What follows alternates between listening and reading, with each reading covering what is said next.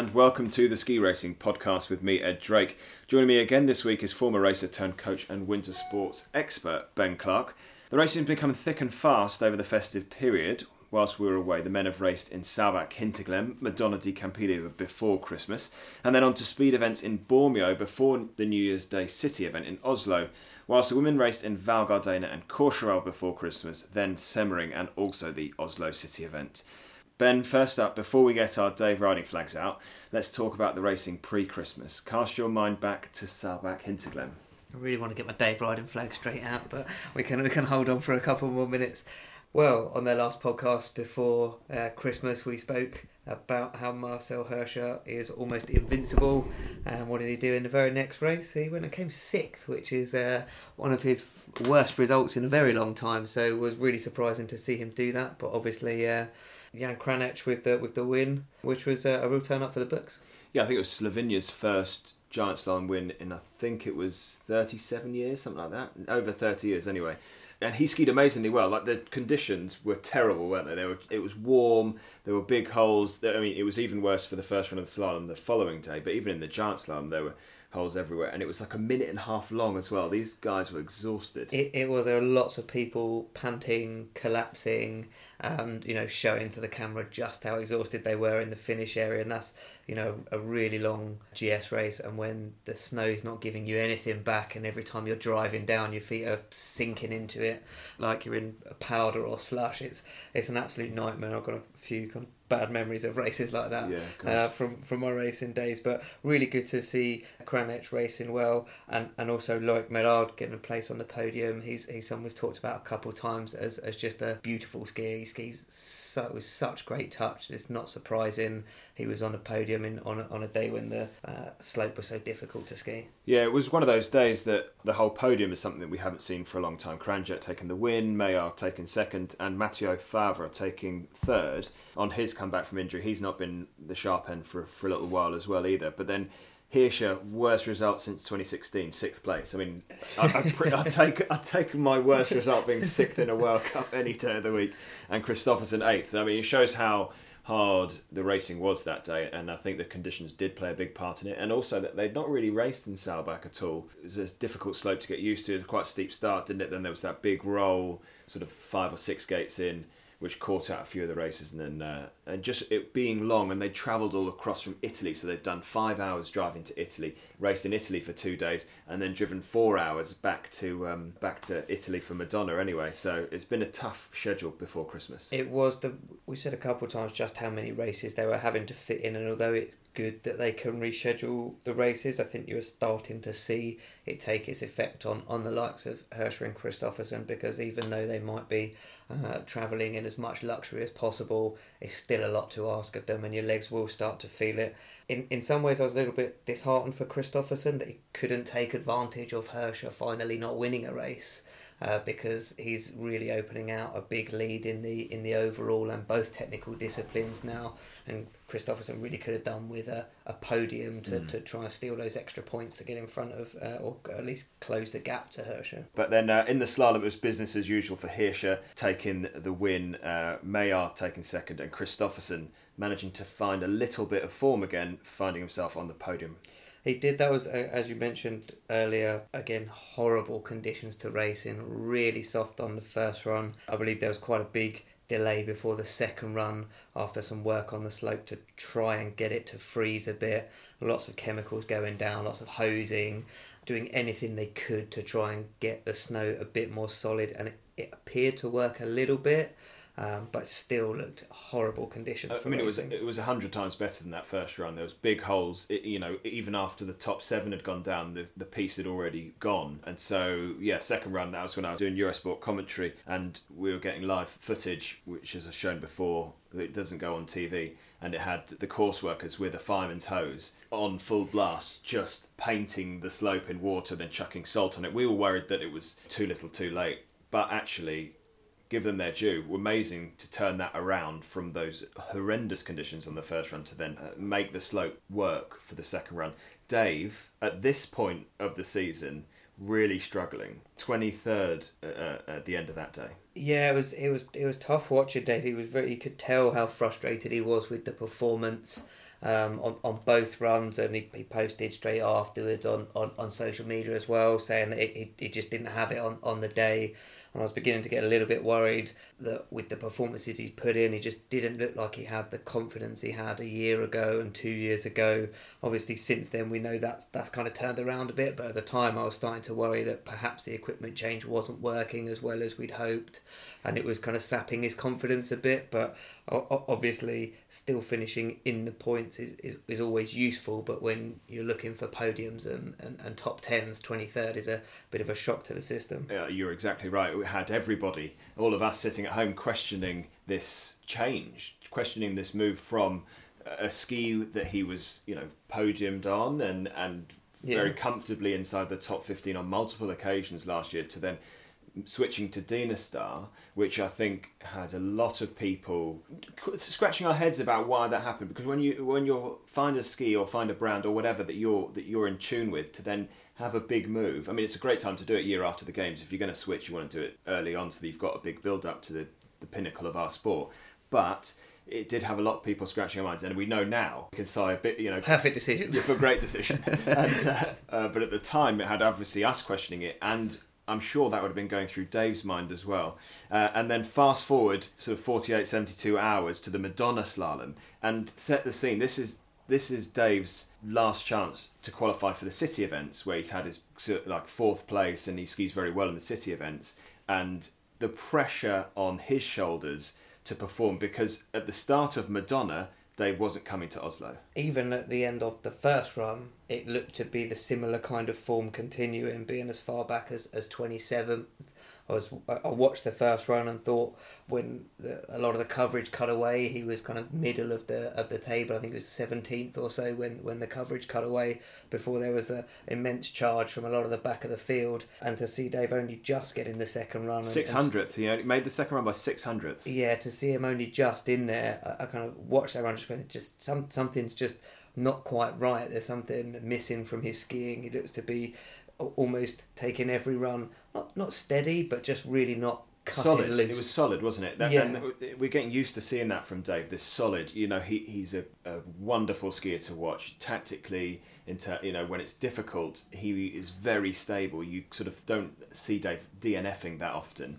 Um, and I was speaking to his coach, one of his coaches, Jai, before the race, and Jai was telling me how quick he's been in training and how everything's going right. They're still still finding their feet with the skis and, and which skis to use in in different conditions. But you know, us sitting at home watching it on TV haven't seen it yet, so we're itching and hoping and praying that we're going to see it. Sneaking in by six hundredths, smashing the second run, quickest on the second run, finding himself finishing in fourth and booking himself a ticket to Oslo. One run has changed that man's season. And it's amazing how 50 seconds worth of slalom skiing has turned his turned the, the season and his year around. It, it really has, and watching that second run, you could see something was different. I, by no means did I think he would end up making the, the leap up the leaderboard that he did, but when he did it, I watched that run. I thought, you know what, that could be good enough for top fifteen, which when you're in twenty seventh is a, is a huge jump already.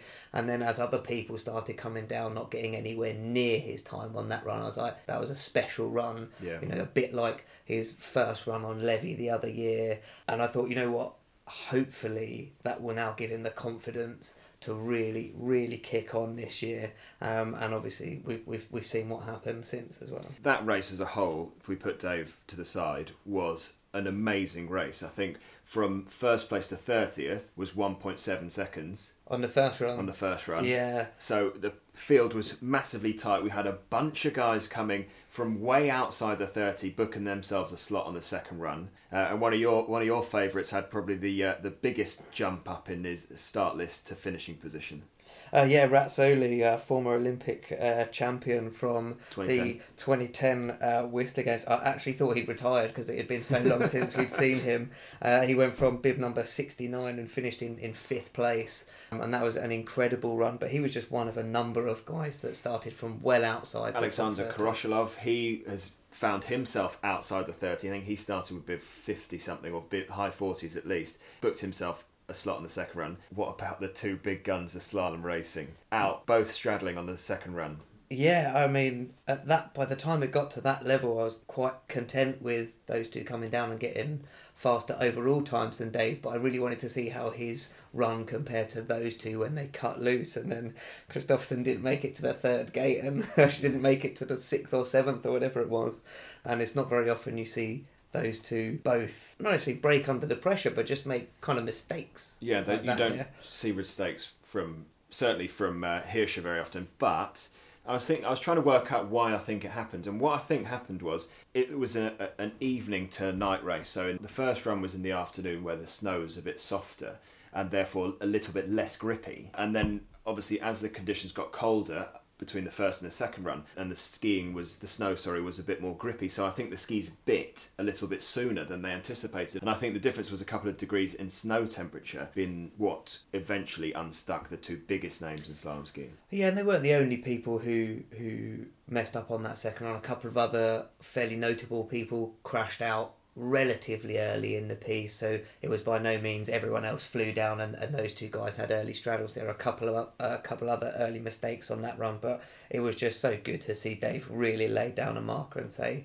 right, let's go. The season's on, which now we're into the new year, and you're looking to uh, February and the world champs. Confidence is going to be sky high. Uh, Daniel Yule taking the victory in Madonna. Amazing skiing from him. He's been skiing so quick now, and we've just w- been waiting to see what he can really do. And I know we didn't see Hirscher or Kristoffersen finish, but Daniel is skiing really, really well. Marco Schwarz taking second place, and Michael Matt taking the final step on the podium. So I think all round, a quality field and a quality race. Yeah, I think that just showed just how good the field can be. Just before Christmas in the last podcast, we we said Marcel Hirscher just won a race by two and a half seconds in a GS, and then you said the first thirty are within a second and a half or one point six seconds on the first run. That's more what we're used to seeing people being that close together.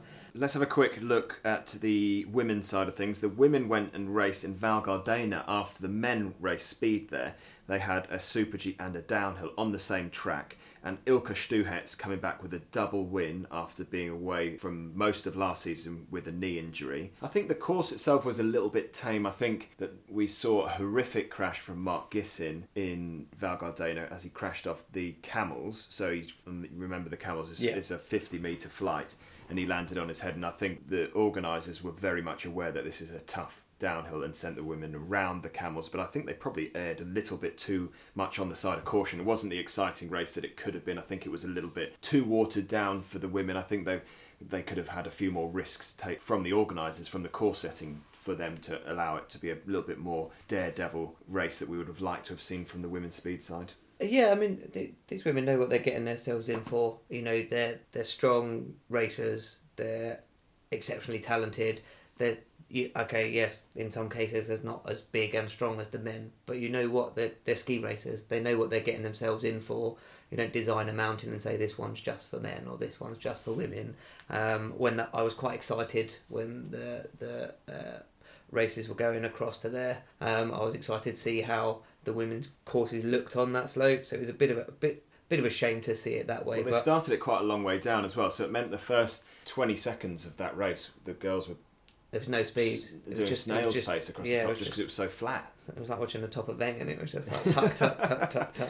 But brilliant from Stuhec. Great to see her back. Um, we weren't sure if she would be uh, firing on all cylinders straight away, but you know, two wins in two days uh, will, will definitely bring your confidence right up. So, on, off the back of her double in Val Gardena, they went to Courchevel for a GS and a slalom, and Shiffrin delivered her own double and took the win in the GS and in the slalom. It looked quite good. The slope looked good in Courchevel. They'd had some warmer weather again. They'd had a good bit of snow, and then it had rained, so the, the piste wasn't as hard and as icy as the women would have liked. But Shiffrin delivering in GS. Yeah, delivering all, all round uh, Shiffrin. It was it was quite fun watching the races in Courchevel, uh, bringing back some memories um, of of our racing days. Oh, we had a few few championships held there.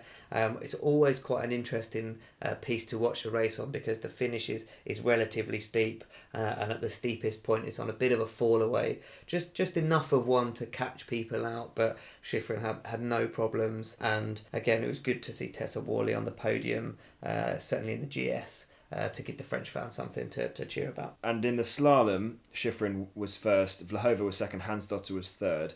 Shiffrin, when she really turns it on, can win races by a considerable margin now. Vlhova is, is skiing really, really well.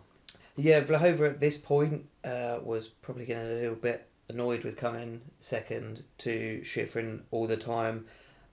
But there wasn't there's not a huge gap between her and everyone else coming behind her as well. So it seems like she's almost fighting off the likes of Hansdotter and Holdener for other places on, on, on the podium while simultaneously trying to find out what she's got to do to catch up with Shiffrin when she when she is firing like she is in, in the technical disciplines at the moment. So all of those races happened before Christmas. Then we had Christmas Day, and on Christmas Day, the men's speed races went across to Bormio. They had their first training run on Boxing Day, second training run on the 27th, and they were again racing straight away 28th and 29th. So grueling schedule on Bormio. That piste was insane. Did you see how icy it was? What a race! It's not looking in the mirror. Um, some of the shots you were getting from telly, there was bits and pieces on the internet of course crew falling over and sliding for you know, 100 odd metres holding onto the nets while they were trying to put them in. And, you know, a lot of these course crew guys are more than capable skiers and they could barely stand up. It was so icy. So seeing that happen just made me just get excited, to be honest with you. To watch the guys, I just like, I can't wait. This is going to be brilliant. I think that Bormio, we've had this discussion. I was having this discussion with Nick Fellows when we were on air uh, for the commentary, and Bormio, I think, is the hardest downhill on the World Cup track. It hasn't got the scary features that your Kitzbühel has, and it hasn't got the length that Wengen has, but it's got big scary turns, a good jump, and it's really long. And it's it's brutally hard. It's it's top to bottom. There's no breaks at all. You have three seconds before you're jumping into the San Pietro, which is you're flying 50 meters, uh, and that's it. And it has the, all those turns right at the bottom as well. And the conditions were like concrete. It was so hard. And uh, Dominik Paris took the downhill win in front of his fellow Italian Christoph Innerhofer with Beat Feuz finishing in third. And they just, these boys got some stones. I have no idea how strong you have to be to hold yourself upright for that long going down there with the amount of force going through uh, the the skis and coming back at you, let alone then absorbing all of the bumps and rolls and everything else. And in this time of year, and seasons where there isn't much snow at the start of the year, you're closest to the actual face of the mountain that you're ever going to get. So all the steeps are steeper, uh, you know, all the jumps are further, and then you see what they did to the snow in terms of just how absolutely bulletproof it appeared. It looked amazing uh, watching those guys go down and terrifying at the same time. And I think I asked you probably in, in either the first or second podcast right at the start of the year, Bormio looks the most exciting, is it? And I'm fairly sure at the time you said it's terrifying. um, I took that to mean the same thing. Uh, uh, yeah, well, it is. It is all of those things. We had a couple of big crashes over the weekend in downhill. Klemen Kosi the Slovenian had a massive crash right at the finish after racing for a, minute and 50 seconds and then just didn't have the strength left in his legs right near the finish and ended up unfortunately getting helicoptered off. But I spoke to one of his coaches who I used to race with. He said that evening, so he crashed at of 11 o'clock in the day. That evening, after being helicoptered off and going through that massive crash, he was back at the hotel again with a, a few grazes to his face, a broken nose, a missing tooth but in terms of all his his joints and his knees and, and, and concussions and stuff, the guy was fine and he was back at the hotel. Mental. Did he want to know what his bib number was with the Super G? we yeah. know some people out there that would still want to ski the next well, day. Well, yeah, you look, look at uh, Hermann Maier. He's not afraid of crashing and racing the next day. But I think, uh, yeah, it was it was an insanely tough piste. And then we saw it again the next day with Paris taking another win. So he did the double on home turf with Matthias Mayer finishing in second, just one hundredth behind, after it looked like Mayer had that one sewn up, and Alexander Kilde taking third place. Another grueling day for the guys with those snow conditions, and, uh, and, and Paris finishing off a nice weekend with a double win. Yeah, and another big crash from uh, Stian Saugestad. Um, a, a, big crash again in the Super G. Uh, and another long race pause it's it's been it's been a tough year for, for big crashes. We had a chat about it before the Christmas break about just how many crashes there've been. It's looking dangerous out there this year. Like everything, these guys are pushing. Guys and girls are pushing incredibly hard all the time, and you have to take risks. You've seen it. You can't ski at ninety five percent. You can't ski at even ninety nine percent and win, unless your name's Hirsch or Shiffrin. So yeah, uh, um, it, there just isn't the isn't the leeway to do that in racing, and I think that you know everybody's pushing super hard. Rewards are big. What's, what I found quite interesting in the in the Super G was just how many people appear to have real problems with their line. Uh, there were quite a lot of people really misjudging uh, some of the pieces. I think it was before uh, the the main jump in Bormio quite a few, I think it was the, the Norwegians, all picked a strange line and a lot of them lost a lot of time. Well, I think you make an excellent point. The Norwegians didn't have a good weekend, barring Aamodt Kilde taking the podium. But, you know, Svindal, not a great weekend. He looked really nervous down there, which we haven't seen for a long time from these guys. But I wonder whether, you know, he's a much more experienced racer and he's, what is he, 36? Just isn't he 36 37 so he's just he just celebrated his birthday and i just wonder whether he is looking at the season as a whole. I don't know whether that's doing him a disservice, but he didn't. He looked like he was not skiing at his absolute peak. And a similar thing for Jansrud, uncharacteristically, said he hit a rock in the downhill and fin- and, and didn't finish when he was going across Carcentina, which is the fallaway gate.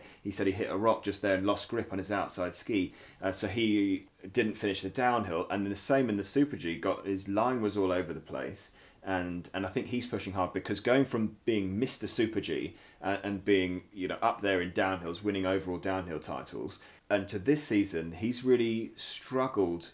It struggled by his standards. Let's get you know, it's not struggling yeah. by most people's standards, but by his own very high standards, he's not having a great season. And certainly in Bormio, Jansrud was pushing hard, and it certainly looked from the outside too hard. Yeah, so it, it, it was quite strange to see that contrast with Svindal looking tentative and Jansrud looking like he was being over aggressive. Um, although you look at Paris's two runs and he looked like he was on some kind of crazed mission because he looked like he was giving it absolutely everything, giving the mountain no respect, and also like he wasn't phased by anything coming back at him, and so possibly a bit of uh, home mountain advantage there, being being one of the Italian guys. Well, they have certainly have skied it before, and more times than anybody else. Ex- exactly, and he he just looked un- unfazed by anything when you saw so many people either crashing or being tentative or being bounced around. I mean, mm. some of these guys are absolute monsters, and to see them be bounced around uh, oh, in some yeah. of those bumps made me glad again that I never did any speed events because I probably wouldn't have made it anywhere other than the nets. and shortly after that, the women were racing in Semmering in Austria, where they had a GS and a slalom. Petra Vlhova taking hers and Slovakia's first ever victory in giant slalom, with Rebensburg in second, Tessa Worley in third, Shiffrin down in fifth, which seems to turn up for the books at the moment, but in general, it's really nice to see another fresh face at the top of the women's tour. Yeah, and we talked about before. Hova spent a lot of time coming second to Shiffrin, so it's really good for her to get that uh, one over on, on quite a big rival. And also, you know, prove to herself that she's definitely got it. Yes, she's won races before, but this year it was getting a bit repetitive with the second. So yeah, so, she has won races before, but it was a really big effort to, to step up onto that uh, top step of the podium for, for GS and also beating Shiffrin as, as well makes a big difference. It wasn't Shiffrin crashed, you know, she she came came down in fifth, so Vlhova knows that she can beat her in a race now. Uh, and, and it was yeah, it was really good to see her on there. And, and again, Tessa Worley jumping on the on the on the bottom step of the podium, kind of keeping keeping her points total ticking along for the yeah, year. Yeah, exactly. She's been very consistent all season long. She's taking podiums, not top step podiums since the beginning of the season, since Sölden, but she's still ticking off podiums. She's still keeping it racking over. And when you're looking at a whole season, again, you're looking at consistency. Similar for Rebensburg, again, that was her, her second podium in that in that kind of Christmas period uh, in GS. So good to see her finding finding some form uh, and, and really pressing along as well. And Alex Tilley started the race in Semmering in the GS. She took Courchevel off. She had a bit of a back niggle and has been struggling a little bit with injury, which is a bit of a shame after early season form that she's had, where she's been skiing really, really well. Not necessarily putting two great runs together, but doing some properly good skiing. Didn't make the second run. I think still feeling this injury. I spoke to Noel, her coach, and he was saying that they're really focusing in on GS now because of this little injury, this little setback. She only had two days training in the lead up to this since she hurt her back um, before Christmas. So uh, no second run for her, but the signs have been good in early season. So let's hope she can find that form again. Yeah, it's a bit of a shame she picked up the injury when she did because, as we've been talking, there's been quite a few technical races going on, and you really don't want to be trying to race flat out if you've got a, a, niggling injury or something. If it's in your, your hand or something, it's not so bad. But your back is where a lot of the stability comes through and where a lot of the strains and absorption all kind of makes its way to your back. So it, it's a bit tougher if she is trying to race through it because you're not going to see her getting top fives if she's racing in pain, uh, and it, it, looked like that's the kind of direction she was going after having some a couple of strong finishes. So hopefully that can that can clear up for her, and in the coming races she can uh, you know be fit and firing and uh, show show us what she's got. Mikaela Shiffrin back where we expect to see her in the slalom podium again, taking the win. Vlhova second, Holdener third. So uh, by the form book for slalom at the moment. Yeah, pretty much. I think uh, again, Shiffrin's, you know, she is incredible. Um, it's it's it's hard to see how someone's going to beat her in a slalom. The only time she really got beaten was in the was in the GS. Okay, let's move on to Oslo. Yes, we've been dying to talk about this. Uh, and on the women's side, let's start with the women. The uh, Vlhova beat Shiffrin in the final, and then uh, Holdener had taken the last step on the podium. And Vlhova had a very set strategy, didn't she? Yeah, watching the race was really interesting. So when uh, the men normally race uh, parallel slalom specifically, they'll try and clear both gates together uh, as if it was a slalom race, uh, whereas the women tend to uh, ski more like it's a GS and clip the gates with their shoulders and forearms. Uh, Vlhova appeared to have had an incredible uh, tactic devised, whether that was her and her coaches who came up with it or, or someone from uh, within the camp that thought of it. On the straighter gates for the first maybe four or five and last four or five that were very, very straight, she adopted the tactic of clearing both of, of the gates of the panel and then in the wider turns and over the roll she skied a more classic style. Uh, and I don't know whether it's because she's a bit taller than some of the other women she's got the ability to be able to come quite far inside without losing that balance on the outside ski or not but it really worked. You could see in both runs of the final they were either neck and neck or in the wider turn, Shiffrin was was edging in front, and then as soon as those direct gates came in, Vlhova just came straight past her and opened up. Each run was about, about kind of half a gate, maybe a bit more, with that more direct line. Yeah, I do wonder whether it, it's due to the fact that Vlhova is quite a tall racer, and so the fact that when you're double clearing, obviously normally when you're slalom clearing, you're only clearing one gate, but then you've got a meter inside is the other gate. So to be able to reach over to do a double clear for somebody that's taller, obviously you have to do less with your centre of mass, don't you? Because you can just move your arms. But a shorter racer, somebody of Shiffrin's stature, or maybe some of the other ladies who aren't quite as tall as Vlhova, really struggle to maybe get across to be able to clear the inside of the of the double panel uh, without losing the outside ski and the the snow conditions in Oslo were really slick, weren't they? So the minute you didn't put full commitment through your outside ski and found that edge nice and early, well, you're going to lose your ski. So I think Vlhova tactically, very astute decision there from her and her team.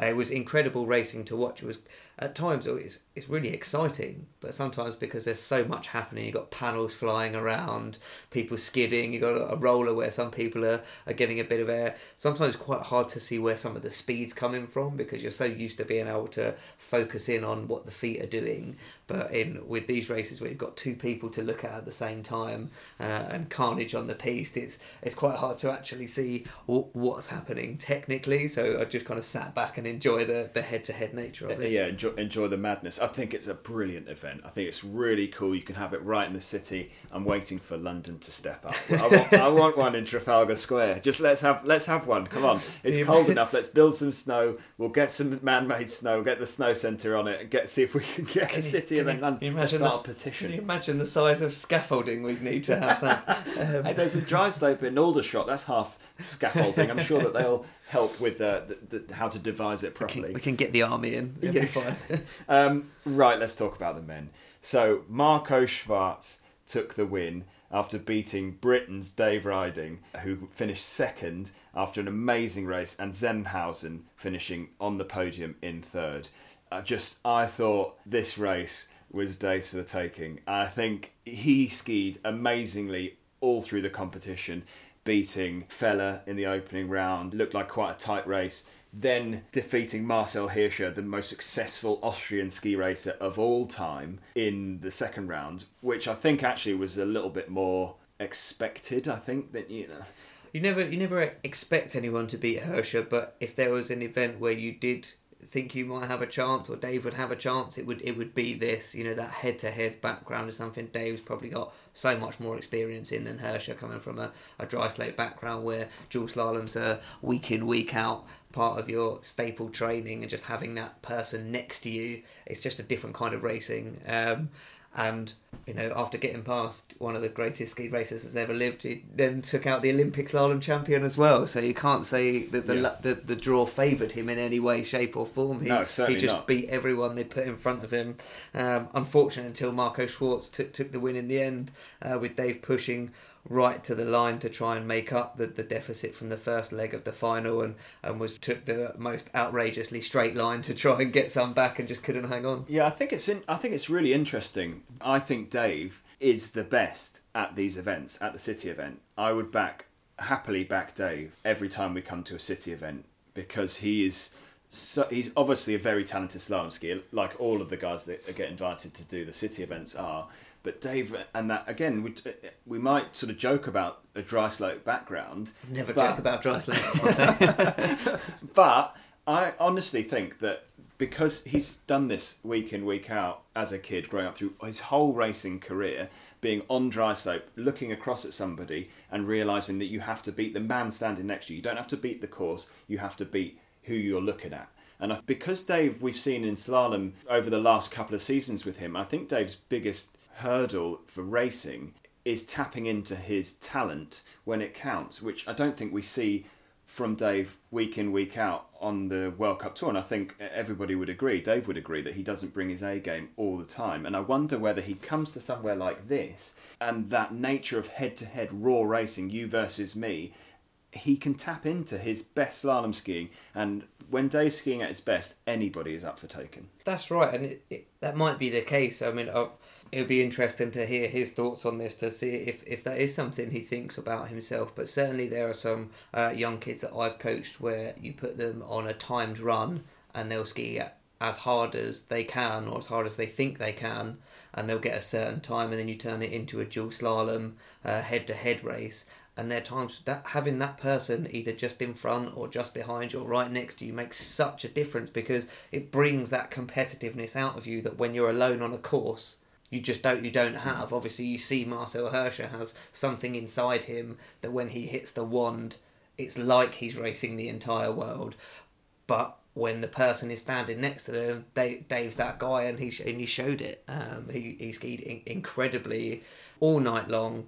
Didn't quite have it in the final, but I guess that goes to show just how much depth the Austrians Oh, have. because if you could say that you're going to knock out Manny Feller and Marcel Hirscher and Michael Matt will be out of the tournament by this time, you would not think an Austrian would still be the person No. beating you at the end of the day. You think, oh, maybe it would be Kristoffersen or, or, or Pinturault or one of the guys who's a bit more specialist at the at the city events or the dual events, and it was still an Austrian there at the end of Uh, the day. yeah, I think you're exactly right. Again, I think the Austrians have, and I wonder whether it's a pressure situation. You know, the final of the city event, you you know, you've only got to beat one more guy to take the win, and I think the Austrians deal with pressure so well from such an early age because they have to. If you don't perform, you don't race the next race. And so the Austrians have this incredible pressure on their shoulders every single time they go out of a, a start gate, whereas the other nations maybe don't. You know, Dave's not worrying about his start if he doesn't perform. Zenhäusern isn't worrying about his start if he doesn't perform. Neither's Andre Myhrer. These guys don't have that same pressure. The Austrians,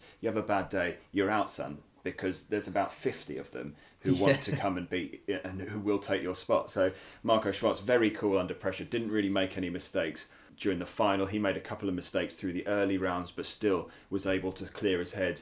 Uh, and most of those mistakes were, were made on the first of the two legs of each of his races, and then was still able to put down a solid run.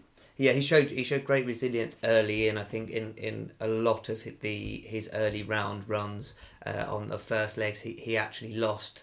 Never by a huge amount, sometimes a few hundredths, sometimes a tenth or so, but it showed that he was going to be in the fight all night because every time he was down, he the, the next race he came back and did what he had to do to get through. And I guess what we were saying before about the taller athletes having a easier time clearing the panels, you know, nine foot tall Zenhäusern making up the podium.